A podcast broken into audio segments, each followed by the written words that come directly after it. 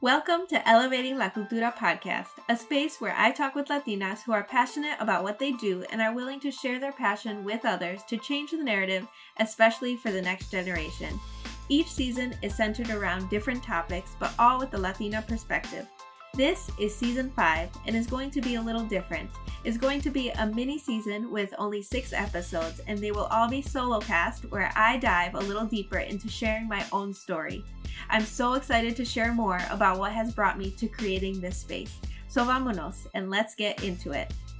Hola, and welcome to another week of season five, where I'm doing a deep dive into sharing my story and what has brought me here to doing this podcast and cultivating this community. Last week, I shared about my dating life and how that impacted how I valued myself during that time. Today, I'm talking through my journey as a parent. This is a raw and complex part of my story to talk about because as I am the bridge between two completely different generations, I feel like the glue that is trying to shield my kids from my experience growing up and completely shifting to provide a new foundation as I parent them. And it's hard stuff. So, shout out to therapy, especially my current therapist, because she has helped me navigate a lot in the past six months. But let's start with the fact that I initially had no desire to have kids. I wasn't much of a kid person when I was younger, or really when I was older either. Perhaps it's the fact that as the oldest, I felt like I didn't understand children because I had this expectation put upon me to never act like a child. Anyway, when I got married, I also didn't desire to have children, and it was fine until I started seeing a few of my friends at the time become pregnant. Then I thought, maybe I do want to have a child. But that thought lasted for a little bit. And then I decided, no, we were fine without kids because when we were first married, we were living paycheck to paycheck, didn't have savings, and we were trying to build a business. However, by the time I decided that maybe it wasn't the right time to have kids, I was already pregnant. So there I was in the thick of it. Everyone around me was so happy, and honestly, we were too. Now that I was pregnant, I actually took an assessment for the first time ever of how I wanted to change some things for my child. I had to start thinking of boundaries for myself and my family. I remember going to my parents' house and having an intentional conversation about how I didn't want any negative body image talk around my child. You see, as it's like in many Mexican houses, it's common to give nicknames to each other, and those names aren't always flattering. For example, my nickname was, and I hope I'm not going to regret this, Cachetes, because I had big cheeks. So you can just imagine, or perhaps you can relate to the nicknames similar to this, and names that would change based on how you looked as you grew up. It wasn't something we liked, but what could we do? Well, when I was growing up, nothing. But now I could be intentional about stopping that quote unquote tradition and setting the boundary of no pointing out any physical features on my kids and using it as a joke and my parents have honored that boundary with my children. It was hard having those conversations because we were so reliant on my parents. At the time, my husband and I both still worked for my father, and I knew he had fired me before, and so while I was learning to set boundaries, I was also careful. Just before my daughter was born in 2011, we moved from the north side of Chicago further south, closer to my father's shop. At that time, my sister also moved in with us because she was finishing up college in the city. It was a great time because I loved having my sister around, and when my daughter was born, she was able to help with and enjoy her first niece. It was nice for my parents to visit and have both of their daughters in one place, and I think they felt better that we had each other. At that time, I was content with just one child, until I was at a wedding and I saw a big family interacting, and one night of, oh, what if we had one more, was all it took for me to end up pregnant with my son. I was so happy to experience having a boy, but because I had the first boy in our family on my parents' side, it was new territory. I also had to make sure I set boundaries about expectations they might have of him or preconditioned theories about raising boys, which is traditionally a very patriarchal way of thinking about it. And now that I had a girl and a boy, I wanted to be intentional about protecting both and not putting specific expectations on them, especially when it came to specific gender roles. My husband and I don't necessarily follow typical gendered roles in our home, so I didn't want them growing up viewing the world as boy versus girl. This way of thinking was not really common in Latina households. Remember when I mentioned in the last episode about colorist comments that I heard? Like about how my kids might have blue eyes and light hair? Well, I for sure put a boundary on that. I grew up hearing comments about my eyes being darker than my sister's, or my features looking more like my father, or my skin having a dar- darker shade, and all of those comments weren't necessarily stated in a positive or uplifting tone. So, since I knew how I felt hearing those things, I didn't want them to feel any kind of negativity, no matter what their features were. And I've been intentional about talking about any of their features in a positive and celebratory way. The world will do enough trying to tear them down. They will for sure not be hearing that in my home or by the people closest to them if I can help it. Right now, my kids are 11 and 9.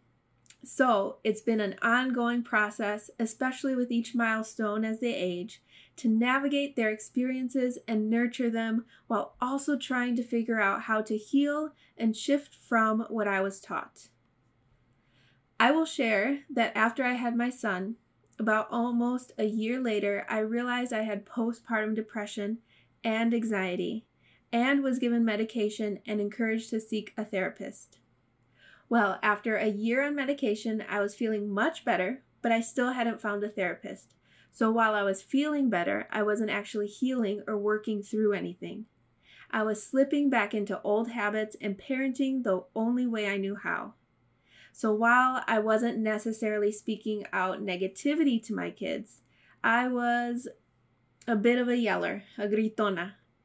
And I defended spanking because it, quote, unquote worked for me. It's sad for me to admit it now, but while I was on medication, my hormones were balanced again, which helped with the depression, but I wasn't actually doing anything to help me in my parenting. It was like the medication was just a band aid until I didn't have it anymore, which happened, which led me to actually finding a therapist. I had run out of my prescription and I couldn't get it renewed without a therapist to recommend someone to continue the prescription. So I found one and went to therapy for about three months before she ended up moving out of state. But during those three months, I was able to have a better understanding of some triggers and how I can manage my anxiety. It actually was helpful. And it was then around 2015 that I decided that I wasn't happy with the way I was parenting in my day to day the way I was disciplining wasn't working, and I knew that if I continued, I would lose my kids' respect as they got older. I had a few really good examples of parenting that I reflected on. One of my best friends is a psychiatrist, and it was so good to have her as an example as she parented her kids. I could talk to her about how hard it was and how I would mess up and just try to use some techniques that I saw her use with her kids. I also thought about my aunt and my three cousins. I saw the relationship they had and thought that I would love to have a nice relationship with my kids like she had with hers. I would really enjoy having my aunt and cousins at my kids' birthday parties, and I would admire and think to myself, I hope my kids and I can hang out like they do. It was those relationships that really helped me shift away from what I had known as parenting and have hope for something different. I started seeing how other homeschool moms would interact with their kids, and I knew that I had an opportunity to prioritize my relationship with my kids and that everything else was secondary. Yes, I'm saying that their academics were and are secondary to setting a good foundation for communication and overall raising my kids. You can listen to my conversation with Carolina on episode 26, where we talk about homeschooling to get a better understanding of what I mean by this. But around that time in 2015 and 2016, I threw everything I knew out the window and started learning about gentle parenting and getting rid of chancla culture in my home. At that time, my kids were around four and two, and I remember communicating with them look, I'm not going to do spanking anymore, but we have to work on our communication, me included. I started apologizing and explaining things better, like why I was asking them to do something. I started helping them communicate their feelings so they could better communicate with me. It was work, and it still is. But I've moved away from a reactive way of parenting. Now, I got good at helping my kids through stress and big emotions, but I was still stuck in doing that for myself. And that is what my current therapist is helping me through, which has been a huge help, especially with my anxiety. During the past two years of the pandemic, I had clear boundaries for our family, and I kept them even if family didn't understand or agree. I had some hard conversations during the past two years, and it hasn't been easy, but I knew that it was important for our family to uphold the values that are important to us. I say this as an acknowledgement that for anyone going through this, you're not alone in trying to raise your kids differently than you, and that this is hard work, but it will be worth it for them in the long run. As a homeschool mom, I'm not only navigating the relationship of parent and child, but also as an educator. And that makes it a whole lot harder. But that's why I say that it's crucial to have a strong foundation built on communication and respect, because if that isn't there, then everything else you add on top is not going to sustain. Since I started homeschooling, I've seen more and more families of color start homeschooling. I've been so encouraged by this because I think it's so important to be diverse in communities. There are more and more interracial families, and it's crucial for us to learn about and uplift the diversity of cultures. It's important for us as parents, if your kids are bi or multiracial, to acknowledge and learn about the wholeness of their cultural heritage. In last week's episode, I shared about how I've had to check a lot of the biases and conditioned ideas I grew up with. Because of that, I'm intentional to break those mentalities from my kids and celebrate their Mexican heritage as well as any of our friends' cultures. It's encouraging to be around families where we can see the diversity in ways of living. We can support each other in academics and in parenting. It's a little funny how at the beginning of the episode I was adamant about not having kids, and now, 11 years in, I homeschool both my kids and have leaned all the way into creating a new parent child dynamic from what is the norm in our culture and was the norm for me growing up. And thinking back on that, I'm so proud of the work I've done. I'm proud of the work so many of us are collectively doing as we heal and learn how to parent. This next generation is already so amazing and I can't wait to see how they grow. But it does start with us. Us doing the work in order to shift the parenting narrative in hopes that our kids can add on to that and continue shifting for the better. I think a key component is having the strength and support to create a different environment for our kids, is finding the community that is going to be there as an encouragement. It's hard work, and to go it alone is even harder. In season three of the podcast, I talk with educators that can provide resources to help in supporting kids outside the classroom.